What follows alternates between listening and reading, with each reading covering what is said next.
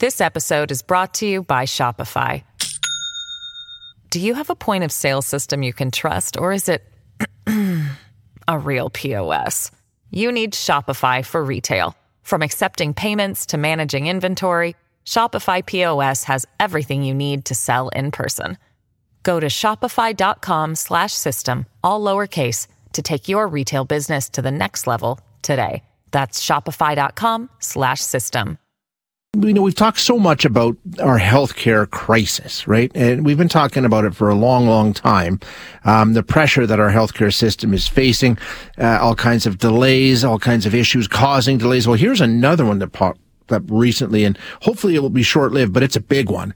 A shortage in an isotope that is absolutely vital to um, not only diagnosing uh, through scanning, but also treating cancers in Canada. We've had a massive shortage and it's caused all kinds of delays.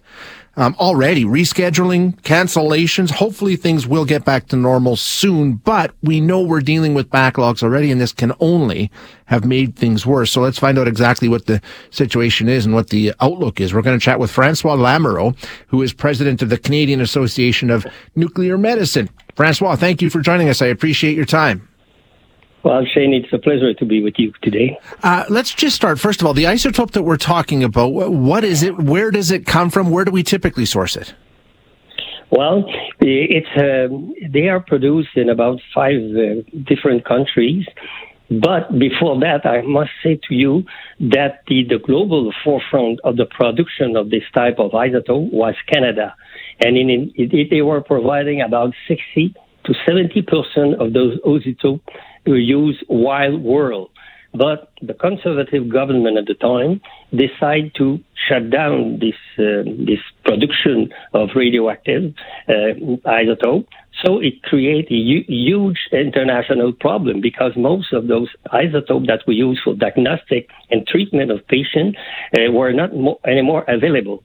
And even at the time, the, the American Senate said that Canada is not a reliable partner in the in the providing radioisotope. So what happened? Now five uh, area: Holland, South Africa, Australia, and we know Russia is in, is in, is involved also. They have this kind of uh, of react, nuclear reactor to produce uh, isotope. But the most important at the moment is the Belgium one. Okay. And usually, usually they operate for about 28 21 to 28 days. After that, they shut down for seven days. So what they have done, they have coordinated a schedule of maintenance on, in this different country to not having a, uh, a severe a shortage. But what happened when the, the major one, Belgium one, at the beginning of November, shut down for uh, maintenance? They have discovered a, a mechanical problem. So this is why it stopped for a longer period. Okay. And then it has created this important shortage. And it's important because, uh, like an example, in, in United States, they do about 40,000 of those procedures per day, meaning about 15 million per year. But in Canada, it's about 1.1 million of those uh, tests that we do. And globally, in the world, it's 40 million. So some departments uh, because of the shortage, they had to shut down 90% of those tests that were using uh, technetium. That's in Canada? 90% of those tests had to be shut down in Canada? No, no, some department. Okay. Like, uh, many departments, like in Quebec, like in, uh, in, in, in Ontario, in different provinces, uh, a lot of, of uh, departments had to shut down to report the exam. And these tests that we do, they are very important because they are invo- it's the kind of test that we use for cancer detection, for heart detection, for infection detection, patient bleeding, for and also it's not only technetium, it's also lutetium 177 for the prostate cancer. And you know, one man in, in, seven will have in his life a prostate cancer. So, um, because uh, like you also for the thyroid, so it's not only technetium, it's only it's also iodine one three one. We have in Canada, for example, five thousand new cancers of thyroid. So those tracers are very uh, life uh, life saving for those patients. So what because of this shutdown, because of those reactors that exist in different parts of the world, uh, the, the American they have decided to build their own reactor, like at the University of Missouri, trying to use a new technology. Hmm. But it just opened uh, a few days ago.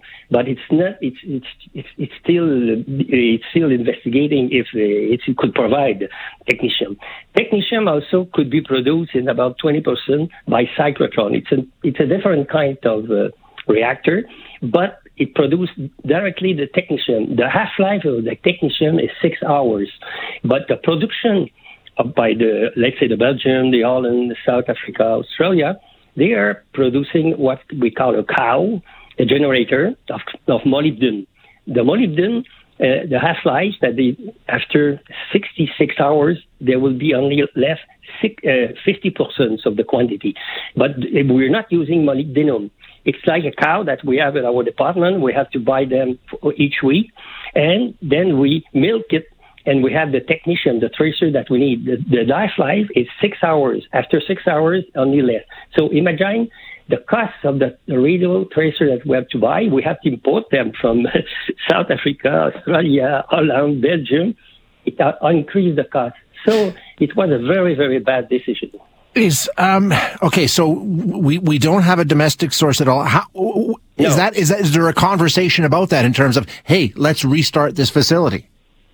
No, well, they won't do that because I think uh, at the time the conservative government decided to get out of the nuclear medicine, uh, nuclear production of isotope. So building a new reactor take at least five or six years. It's a very complicated and cumbersome uh, uh, uh, way to produce, you know. And uh, even Canada at the time in 2000 2008, 2009, they tried to produce two new type of reactors. They were called Maple 1, Maple 2.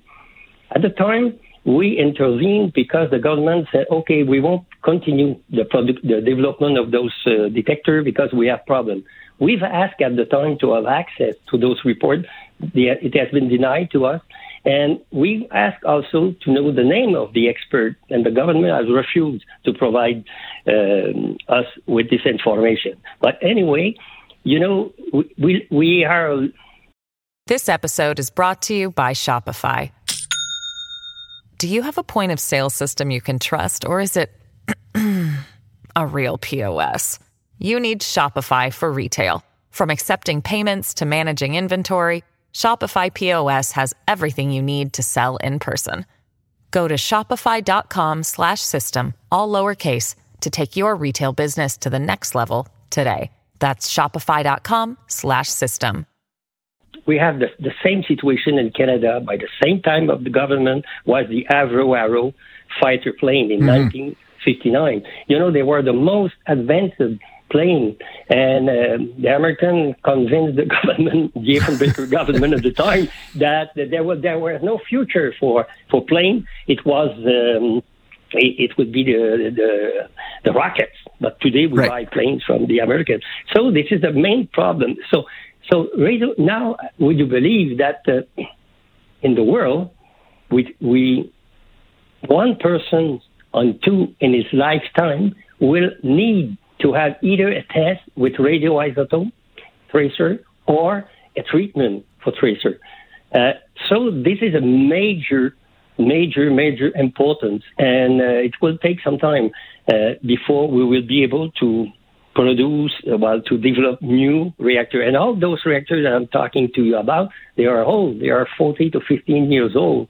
So we have continuously problem of shortage because of the shutdown that uh, so they have tried to coordinate the schedule of maintenance but the issue is there. And i think it was a great mistake but but uh, luckily luckily the, the the, the main one the belgium one uh, get back to uh, in, in, function today today.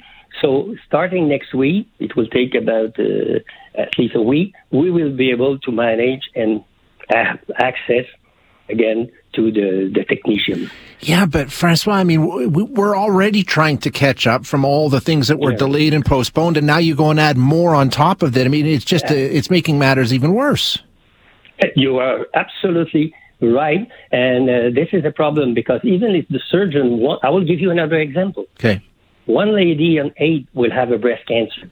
Usually, when you have a breast cancer, you have to remove the, the tumor. The surgeon will remove the tumor, but sometimes you, you want to know before doing that if there is an extension, if the, the, the, the tumor, has, cancerous tumor, has started to metastasize, meaning that going elsewhere in the body. It always go through the lymphatic. So we try to find where is the node. There is only one thing that is done and must be done before any surgery, and it's done everywhere in Canada and United States. They use nuclear medicine for that. What we do, we do, it's not painful, it's small injection, four small injection in the skin of the breast of the, the patient who has a, a lump.